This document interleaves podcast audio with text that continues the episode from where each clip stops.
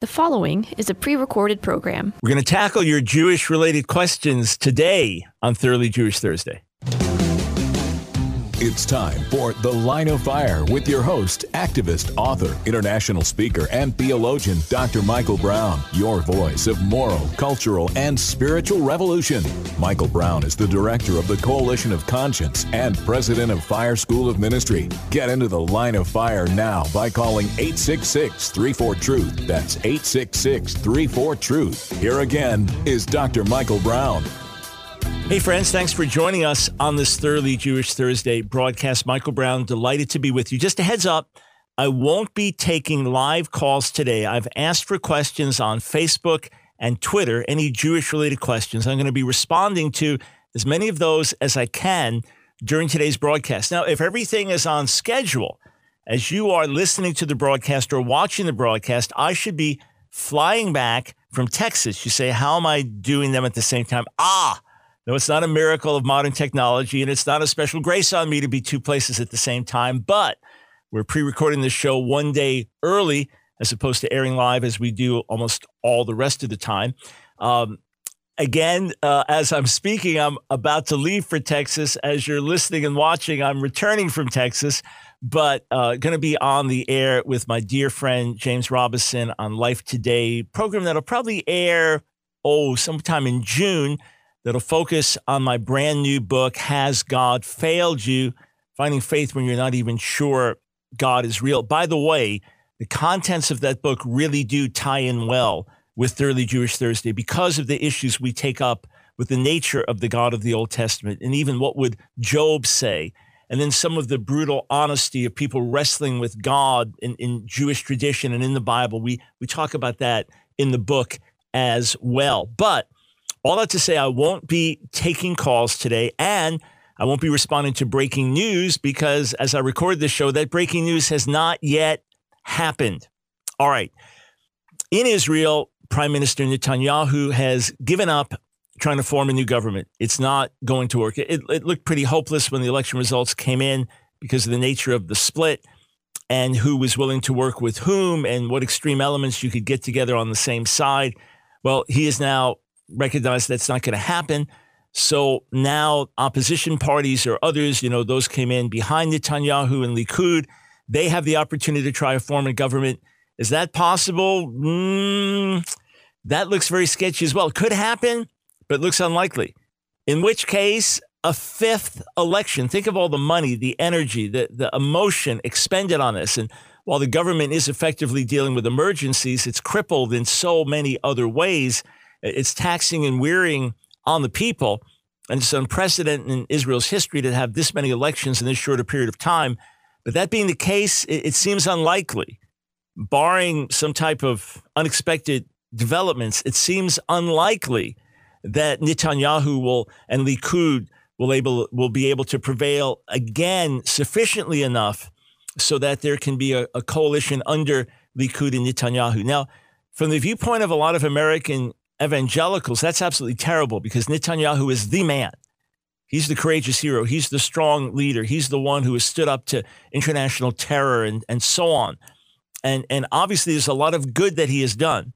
But within Israel, there's tremendous amount of division about Netanyahu. Even among believers, there are some who will vote Likud, his party, others that will vote other parties. And he's looked at very differently within Israel as opposed to outside of Israel. So yes, he has his loyal fans and supporters in Israel, but it's very much different there than in the United States. All right, let us go over to Twitter. And I'm going to start with Twitter questions that were posted. And let's see here. Anthony asked this question. Do Messianic Jews believe in the Trinity? Most do, some do not, and they would be considered heretical by those who do. Now, that being said, the way things are formulated in the Nicene Creed or the Athanasian Creed, the philosophical statements that are made, the way things are framed, many Messianic Jews would have issues with that. Many Messianic Jews would say that these relate to later developments, and are presented against a certain Greek philosophical background or other philosophical backgrounds, and are not really sensitive to Jewish understanding or presented in a biblically based way. And when you speak to a Jewish person about Trinity, they really think three gods. So some Messianic Jews would emphasize God's triunity. Others, and this is a phrase that I coined, others may have used it before me, but it's one that seemed right and that came to mind as I was describing things. I will speak of God's complex unity, that we emphasize his oneness. If there's one truth that's emphasized over and over again in the Bible, is that there's one God and one God only. One of my Messianic Jewish colleagues has said that that must be the central truth emphasized in Scripture, that there's one God only. So we want to emphasize that loudly and clearly and then explain how he is complex in his unity. When I first spoke in Israel in 1986, first time Nancy and I went to Israel, so we got to go on a tour and then did speaking while I was there.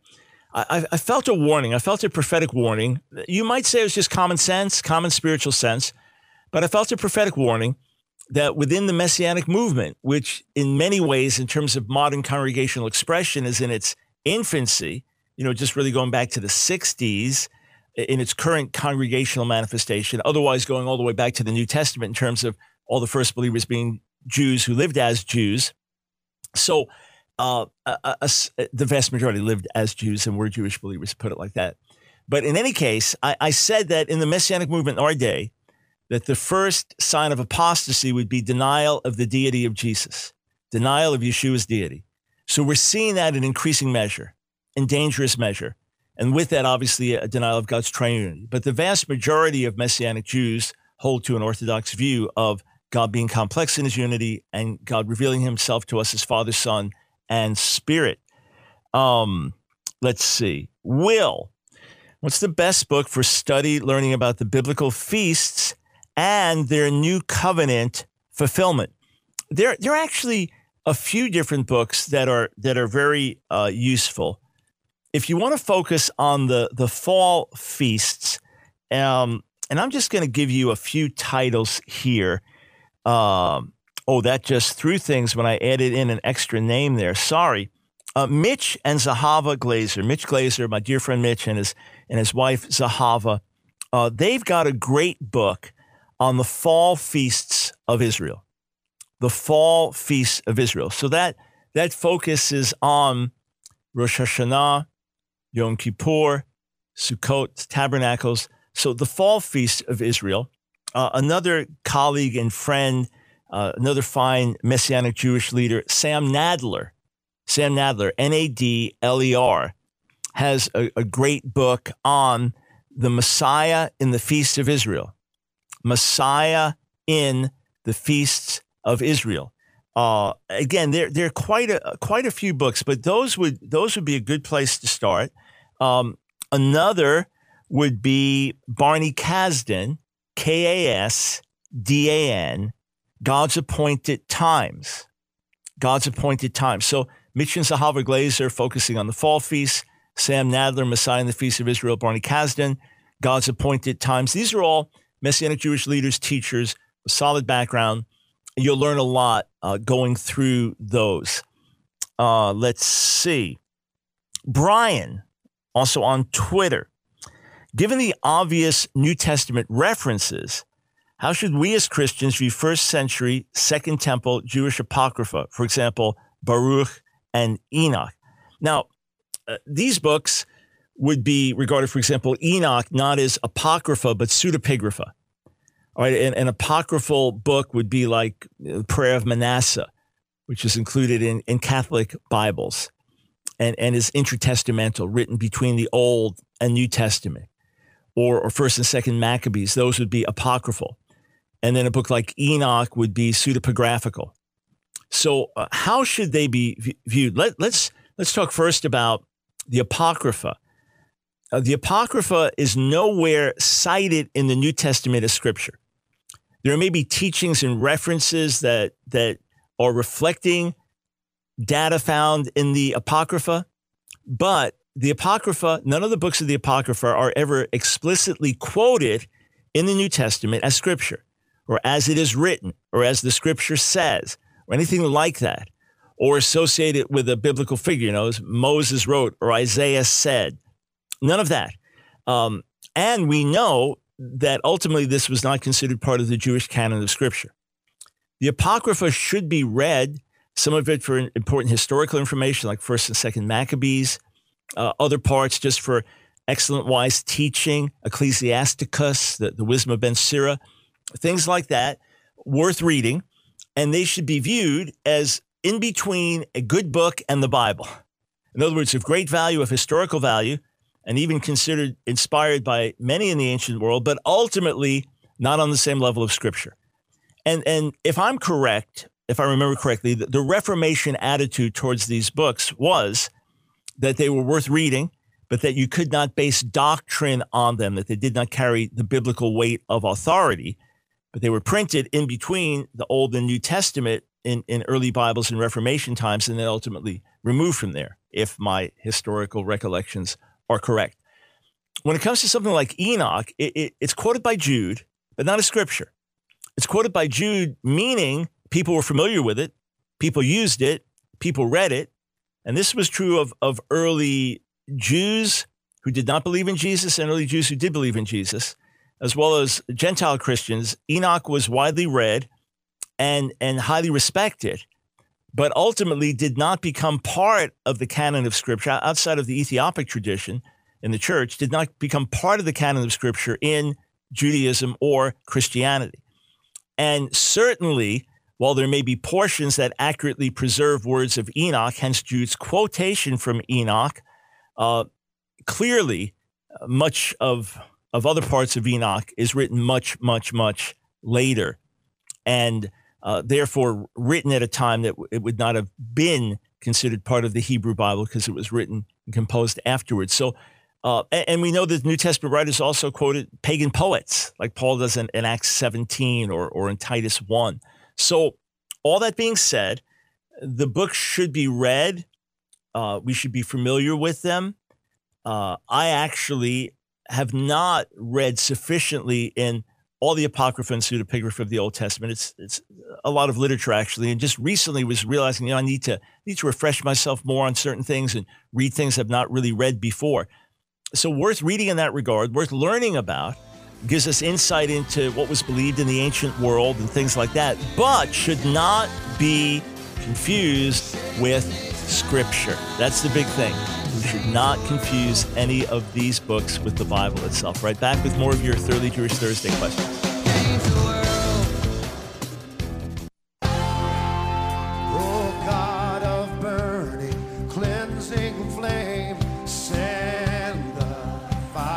It's The Line of Fire with your host, Dr. Michael Brown, your voice of moral, cultural, and spiritual revolution. Here again is Dr. Michael Brown.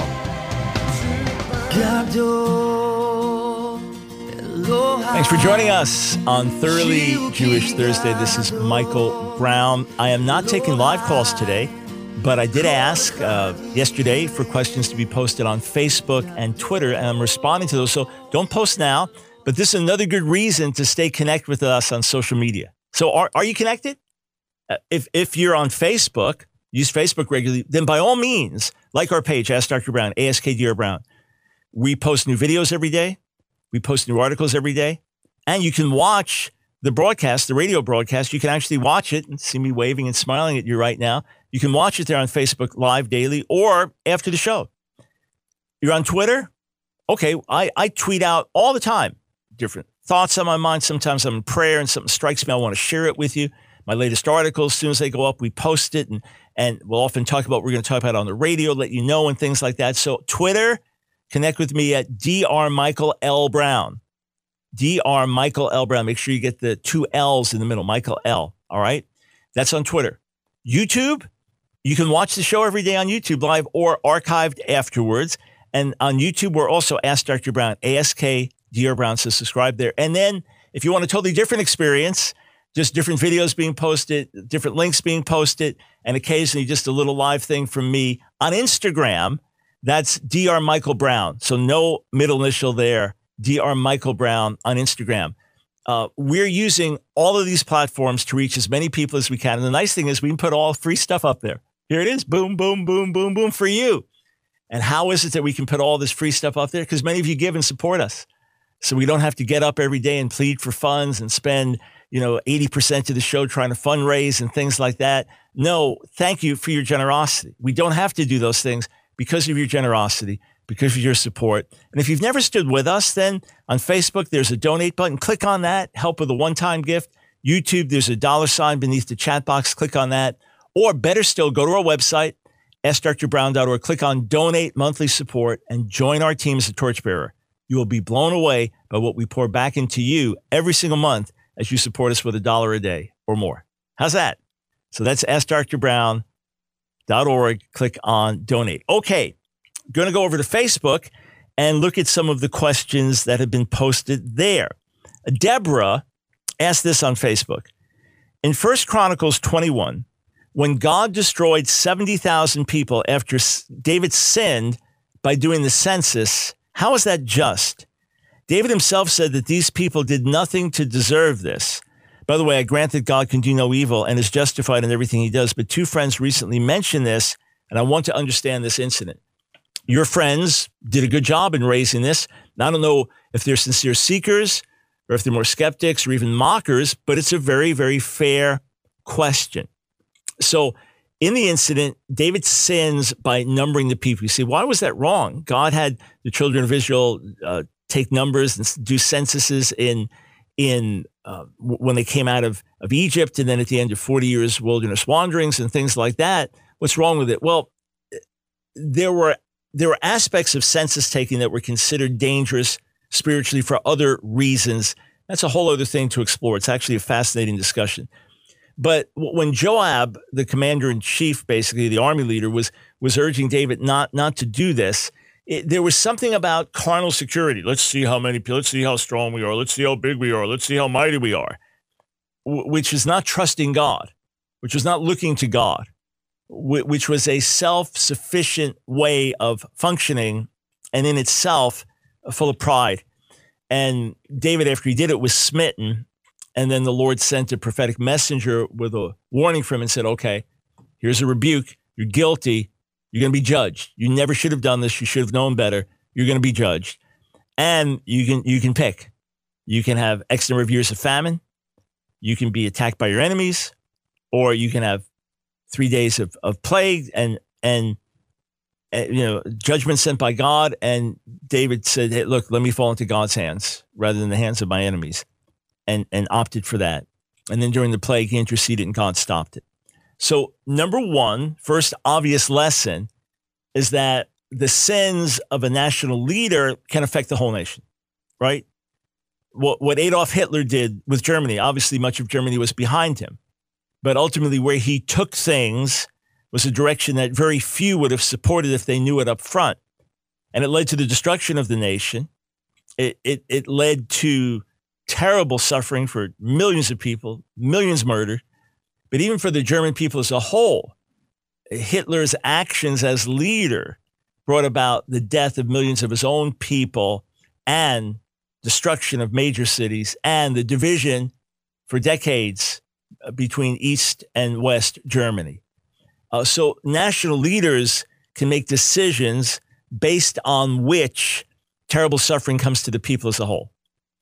You say, yeah, but here God brought the judgment. How is that right? Well, here's the question. Even though David, speaking generically, says they did nothing to deserve this, speaking of the people as a whole, maybe God just judged people that were worthy of death.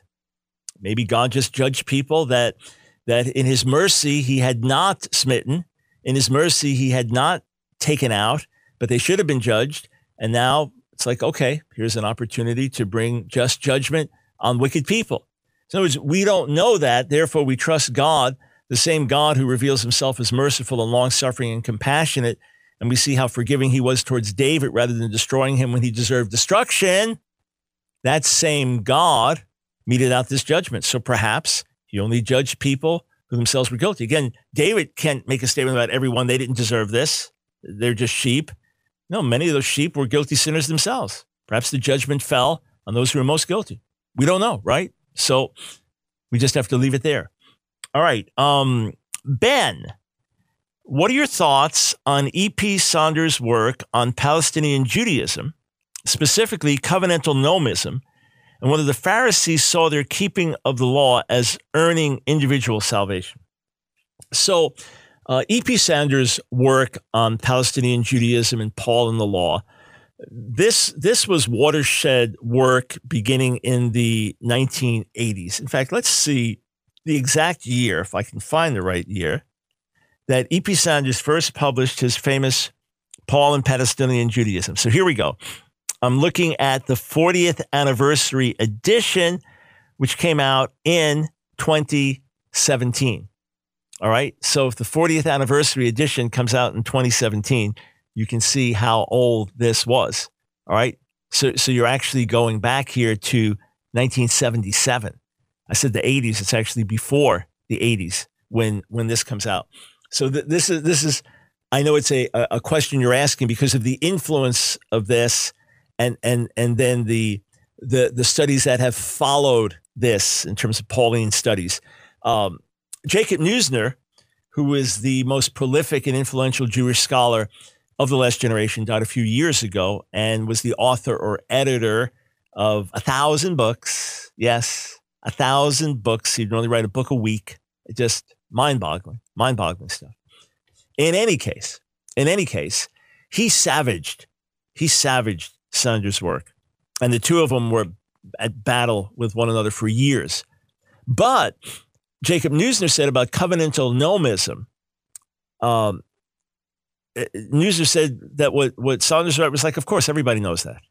Everybody knows that. What's new about that? Meaning that the Jewish nation, the people of Israel, were called by God's grace, delivered from Egypt by God's grace, and now we're given his laws and commandments as a nation to stay in right covenantal relationship with him, as opposed to keeping the law so as to achieve individual salvation. On the one hand, that's true. And there's certainly grace within Pharisaical teaching as well. And there's emphasis on God's mercy. And the thrust of things is certainly on the nation as a whole being in right covenantal standing with God. So as an individual Jew, you're doing your part as part of the body of Israel to be in right relationship with this God who mercifully brought you from Egypt and shows you mercy every day. At the same time, there's no question that human beings as human beings are thinking about, am I right with God? Are my sins forgiven? And there's no question that legalistic tendencies certainly existed and that Paul himself is addressing some of those. So I would say that Sanders rightly understood aspects of Judaism that New Testament scholars may have previously missed because they misunderstood some of Paul's polemic or some of Yeshua's criticisms of the Pharisees and things like that. They kind of thought that was the norm and the all, as opposed to hypocritical extremes and tendencies being rebuked. So on the one hand, there was a corrective from Sanders. On the other hand, there is an aspect of perhaps not realizing the degree to which individual legalism could set in. And you can see that in a religious Jewish community today with the fervent desire leading up to Yom Kippur to be in a state of repentance and purity and for your good deeds to outweigh your bad deeds so that when you stand before God, that your name will be written in the book of life for another year. And that there would be favor not just on the nation, but on you as an individual. And even for Tishrei, the month in which these holidays occur, Rosh Hashanah and then Yom Kippur or Yom Truah, the day of the sounding of the shofar, and then Day of Atonement, that the astrological symbol for that month is scales, weights, balance scales, because your life is being weighed in the balance. So it's kind of a both and. There was a right corrective in Sanders' work, but then other things were missed. Stephen Westerholm has done some really good analyses on this, where he kind of weighs out the good and the bad. And I think if you read some of the relevant books by Stephen Westerholm, you'll get some good perspectives on this as well. Okay, We'll be right back with more of your questions on Thoroughly Jewish Thursday.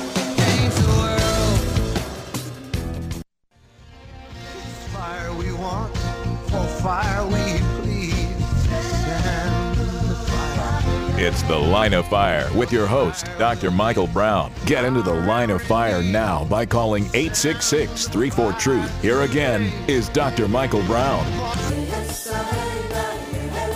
Thank you so much for joining us on this Thoroughly Jewish Thursday. This is Michael Brown, your Thoroughly Jewish host, talking about our thoroughly Jewish Messiah, Jesus, Yeshua.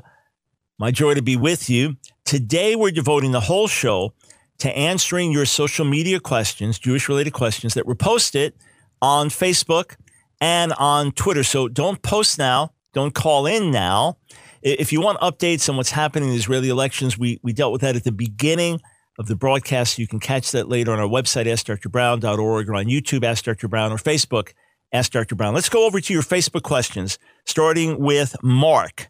Mark asked this: with Israel running new animal sacrifices and also performing them, preparing for the new temple one day, how do you feel God views these practices continuing, since he wants them to realize Jesus already made the final sacrifice? Do you feel that God honors it in some sort of way still because it's covenant people, or is it not viewed at all by him, and is he silent? Hopefully that made sense. Okay. Yeah, it made perfect sense. Number one, Israel as a whole is not, or the religious Jewish world in Israel is not offering animal sacrifices right now. There were a couple of instances, Passover related, pre-COVID, something done by where the temple used to stand, but there was no temple, and therefore no sacrifices in terms of on a national level.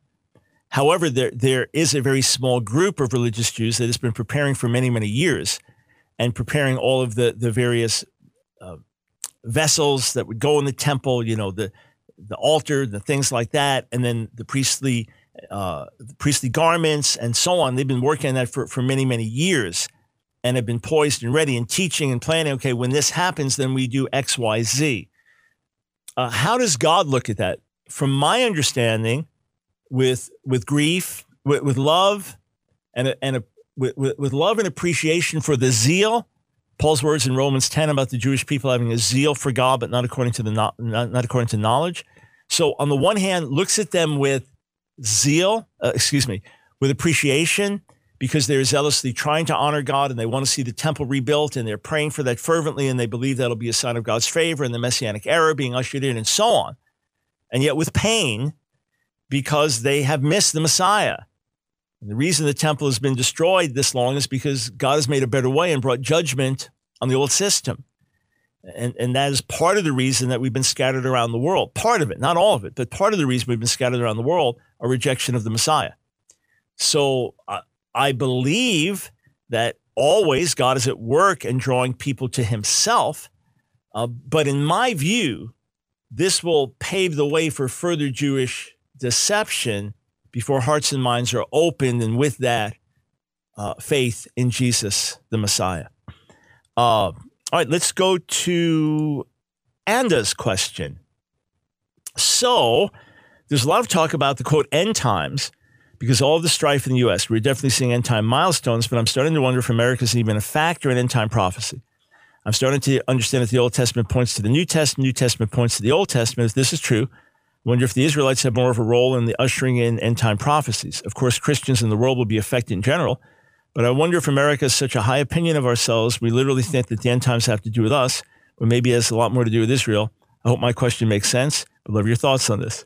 By the way, I appreciate these two questions back-to-back, both saying, I hope the question makes sense. Oh, you're both perfectly clear. You're 100% right, Anda, that often in America, we think that the world revolves around us. And somehow like Bible prophecy revolves around us. Now, on the one hand, that's a bit of a harsh statement, because Americans are just saying, hey, look, the Bible speaks of increasing wickedness, and things are going mad all around us, and the world is collapsing all around us, and this must be the end. So it's not about America. It's just America's situation is symptomatic of the world as a whole. On the other hand, where is America in biblical prophecy? We're not explicitly mentioned. And how about this? It's possible that America as we know it will cease to be a nation, could be divided into different nations, fragmented, or who knows what, long before Jesus returns. Show me why that's not possible in the Bible. Show me that. Now, I don't think that's going to happen, but it could. It could. So absolutely, things revolve around Israel. Absolutely, things revolve around the Great Commission going to the whole world and the Jewish people turning to God. Absolutely. Now, we have been in the end times since Jesus died and rose from the dead. When Peter preaches in Acts, the second chapter, and he begins to quote from the prophet Joel, he says, in the last days, God says, I'll pour out my spirit on all flesh. Well, we'll go back and read it in Joel 2:28 in Hebrew. It says, Va'achrechein eshpochet ruchi al kol basar. And after this, I'll pour out my spirit on all flesh. It doesn't say in the last days. We'll check it out in the Septuagint, the Greek translation. It doesn't say in the last days. Peter added that to say what Joel prophesied is happening now because these are the last days. In Romans 13, the end of that chapter, Paul says that the night is far spent, the day's almost here. In 1 Corinthians 10, he says the ends of the world have come upon us. In Hebrews, the first chapter, it speaks of God speaking through his son in these last days. James, Jacob, the fifth chapter, talks about wicked people heaping up riches to themselves in the last days. 1 Peter 1 says the gospel has been preached to us in the last days. 1 John 2 says it's the last hour. Now preterists say, you see, that means that there was the last era before the destruction of the temple, and that's it. It was the last days of that era. No, absolutely not. Certainly not. Rather, we have been in the last days, the end times, since Jesus died and rose from the dead. Obviously, we're getting closer to the end of the end times, but things certainly don't revolve around America. And we must look much more broadly. The gospel being preached in all the world, Matthew 24:14, and fullness of the Gentiles coming in, Romans 11:25, and that culminates with all Israel being saved, which I believe is in conjunction with Messiah's return. All right, let's go to May, staying on Facebook. Then we'll go back to Twitter. Genesis 1:26-27, what does it mean that God created male and female in his image? Mormons would tell you that we have a physical body because God has a physical body and we're made in his image. I don't think this is what it means, yet I never really understood this passage myself and therefore never able to explain it to anyone else. So what does God mean when it says we're made in his image? And are we all made in his image, or is that just for Adam and Eve? Now, what's interesting is in the New Testament, Colossians 1, it says of Jesus that he is the image of the invisible God. So it's not telling you that God was bearded or looked like a Middle Eastern Jew, right? Or that God even had a gender, but rather Yeshua is the earthly representation of the invisible God. He is the visible representation of the invisible God. And he said, if you've seen me, you've seen the Father. He didn't mean physical appearance. It didn't mean that. But what does it mean in Genesis 1, where God says, Naseh Adam b'tzelmenu kidmutenu, let us make man in our image according to our likeness. Now, tselem, image, could mean a physical image. In other words, it could be that God, when you look at God existing in visible form, that God, if we were to see him, that he wouldn't just be like a mist or a vapor. When he's described in the Bible, he is described in bodily form. It could mean that in terms of having a spiritual body, not a physical body, but a spiritual body, it could mean that we are made in that image. And then according to his likeness, that could work. In other words, when elsewhere in the Bible, we're told don't make the image of any earthly thing, don't worship that, or don't make any likeness, it is talking about physical images. So in itself, that language could refer to that God in his spiritual body, right, which has substance and essence, does not look like a giraffe or an elephant or gorilla, but looks like us, which is why he made us in his image. It could mean that. However, as emphasized in Scripture, it's on our spiritual nature and on our intellectual and moral nature that we of all of his creation can love and can hate, that we of all of his creation can reason morally and make moral choices and can relate to God in an intimate level in a way that, say, a human being cannot relate to a horse or a dog or a cat or a mouse, the same way that God does not relate to those created things in that way, but he can relate to us. So the emphasis would be more on our spiritual being. You can't say it couldn't mean the other if God does have a form, right? Numbers 12 tells us that Moses saw the form of the Lord, the Tmunah of the Lord. But what's also interesting is if you look in Genesis, the 5th chapter, all right? Genesis, the 5th chapter, it says this is the record of Adam's line. When God created man, he made him in the likeness of God. Male and female, he created them. So that would also mean that aspects of male and female are both in God, that those qualities of who we are and our uniqueness and differences are both in God. And obviously not talking about physical nature, but spiritual, emotional nature of who we are. And when they were created, he blessed them and called them Adam, called them man. When Adam lived 130 years, he begot a son in his likeness, after his image, and he named him Seth. So what does that mean? What does that mean? Well, that human beings are created in God's image and yet are now fallen. So human beings are now reproduced in the human image. So you can explore what that means, but let that be part of the key for you.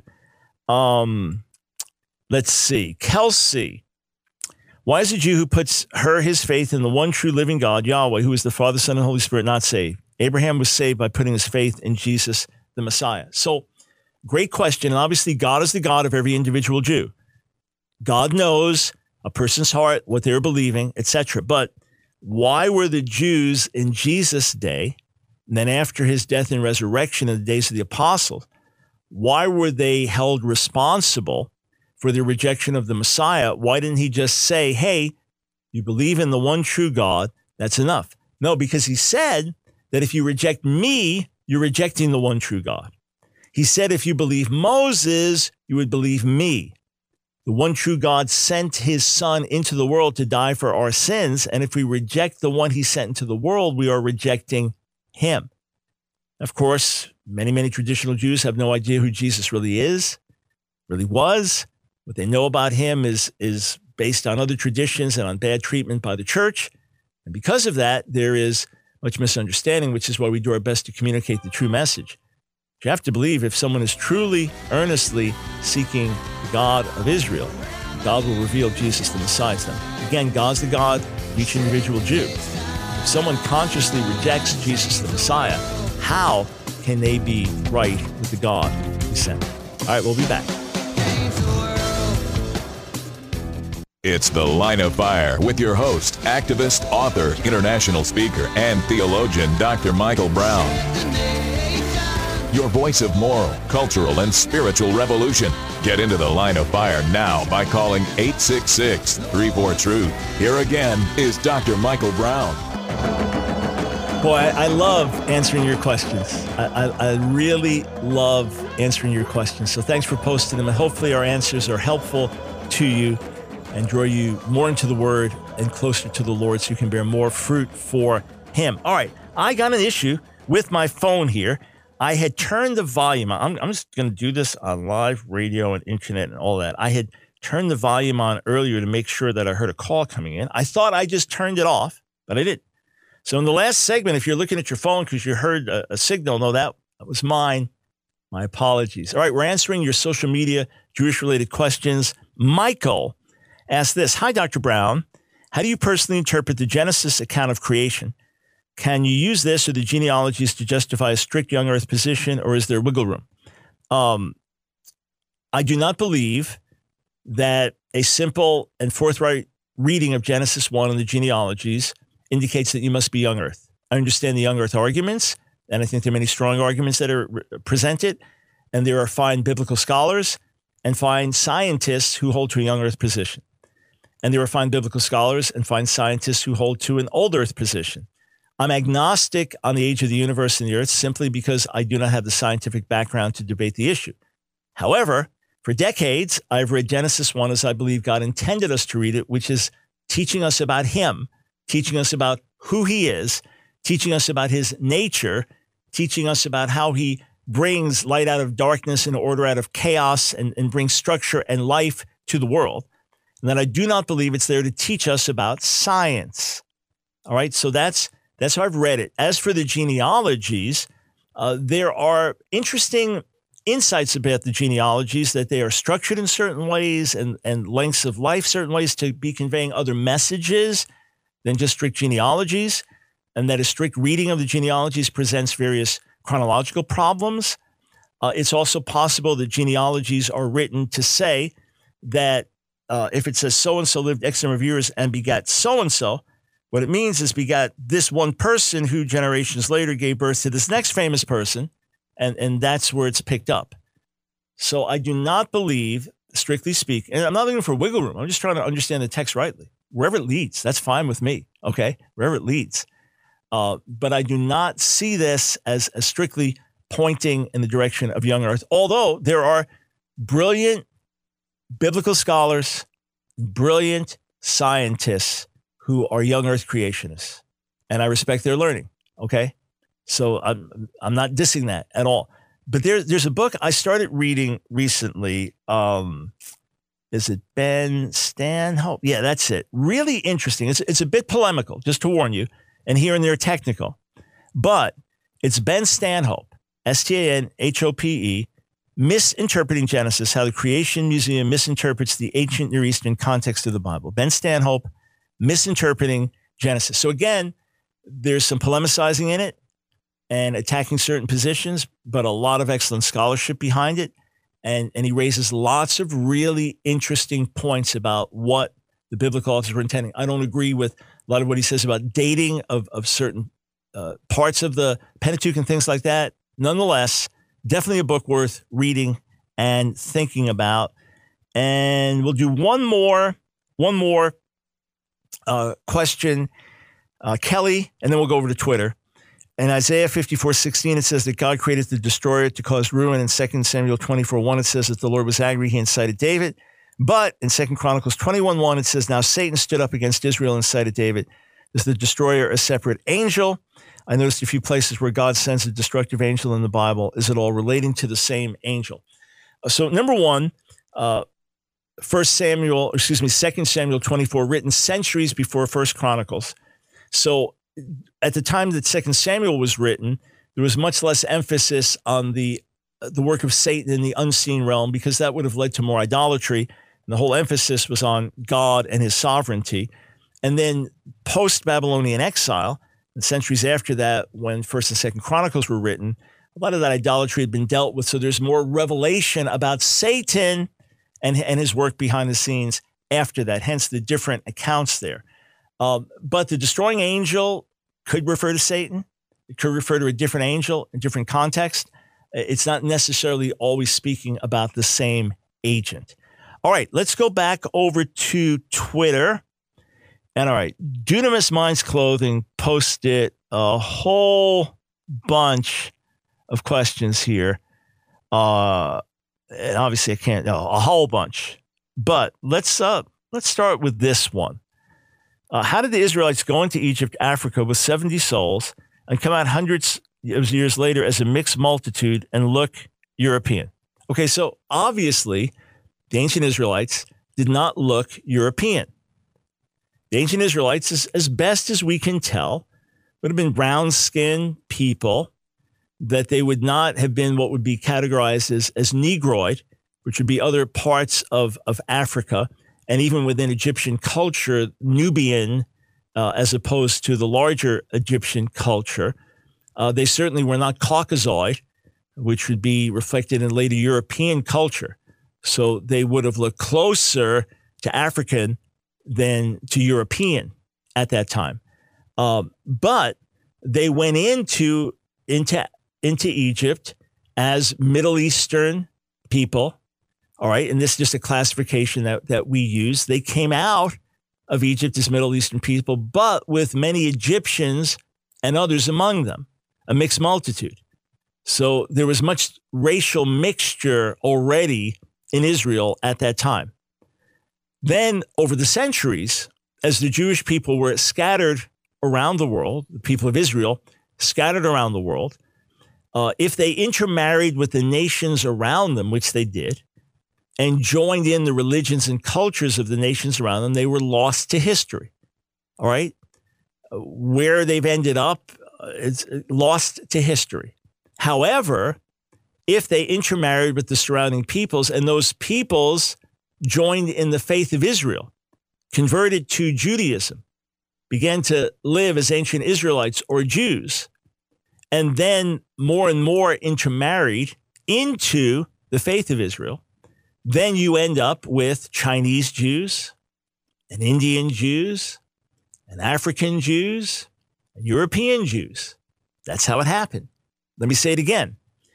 If the people of Israel intermarried with the peoples in the surrounding nations where they were scattered, joined their culture, joined their religion, within a period of generations, all Israelite Jewish connection would be lost because they'd just be absorbed with everybody else. Here, look at it like this. Let's say that you're we'll just make this totally racial for a second. Let's say that you're a black man and you marry a white woman, so your children will be mixed color skin. Let's say your kids all marry white spouses and their kids all marry white spouses and their kids all marry white spouses. In a period of time, any of the black heritage is not even going to be visible physically anymore. And conversely, if a white man married a black woman and then all of their kids married blacks and all of their kids married blacks, then the white ethnicity or the white skin color would be gone. So it's the same way, even more so religiously, that if you marry out of your religion, out of your culture, that within generations, that's totally gone. So the reason we have Jews like me, Caucasian Jews like me, or black Jews like one of my dear friends, or Indian Jews, Chinese Jews, is because of people marrying into, as we're scattered around the world, right? Living in different parts of the world, others convert into our religion, join with us, and now we take on the ethnic, racial characteristics of the people there while maintaining our faith. Let's see here. Matthew, will the Assyrian exiles, Israel, be restored when Jesus comes back? That's a great question. There are prophetic passages that seem to point in that direction. Certainly when the prophets were writing, they knew that many of the people of the northern tribes had joined the people of Judah, that they were part of the kingdom of Judah. And when the Jewish people went into exile, they were remnants of all 12 tribes. Notice in James, Jacob 1, he writes to the 12 tribes scattered abroad. He's talking about Jewish believers, but from all the different tribes of Israel represented. On the other hand, much in terms of the northern tribes, they've been lost to history, as I just said. Exiled in 721 and from Samaria and northern Israel, and then lost to history. Yet there was certainly a hope at the time of the ancient prophets, when this was just centuries afterwards, that all of those people would one day be regathered. Now, part of this has happened as different remnants of Israelites, Jews all around the world have been discovered and are back in Israel today. And yet there could be something still larger where God knows where many people are. You know, there are many Hispanics that have Jewish roots. And now this is not going all the way back to Israel. I'm not saying northern Israel, but many of them have Jewish roots that they were forced to convert but continued to live secretly as Jews and then lost track of that, and then it's been recovered. So who knows about identities of different peoples that might still be coming together, many from Africa in particular, that may have Israelite origin.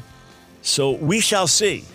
There may be some great surprises at the end, and the two sticks of Joseph and Judah, so northern Israel and southern Israel coming back together. There may be further surprises known only to the Lord. All right, friends, we're out of time. I hope you found this informative. Remember, you can watch the whole broadcast on our website, AskDrBrown.org, or on Facebook. AskDr Brown on Facebook or YouTube, AskDr Brown there. Do you get my emails? Do you get my emails every week? If not, take a moment right now. Just literally take you a few seconds. Go to AskDrBrown.org.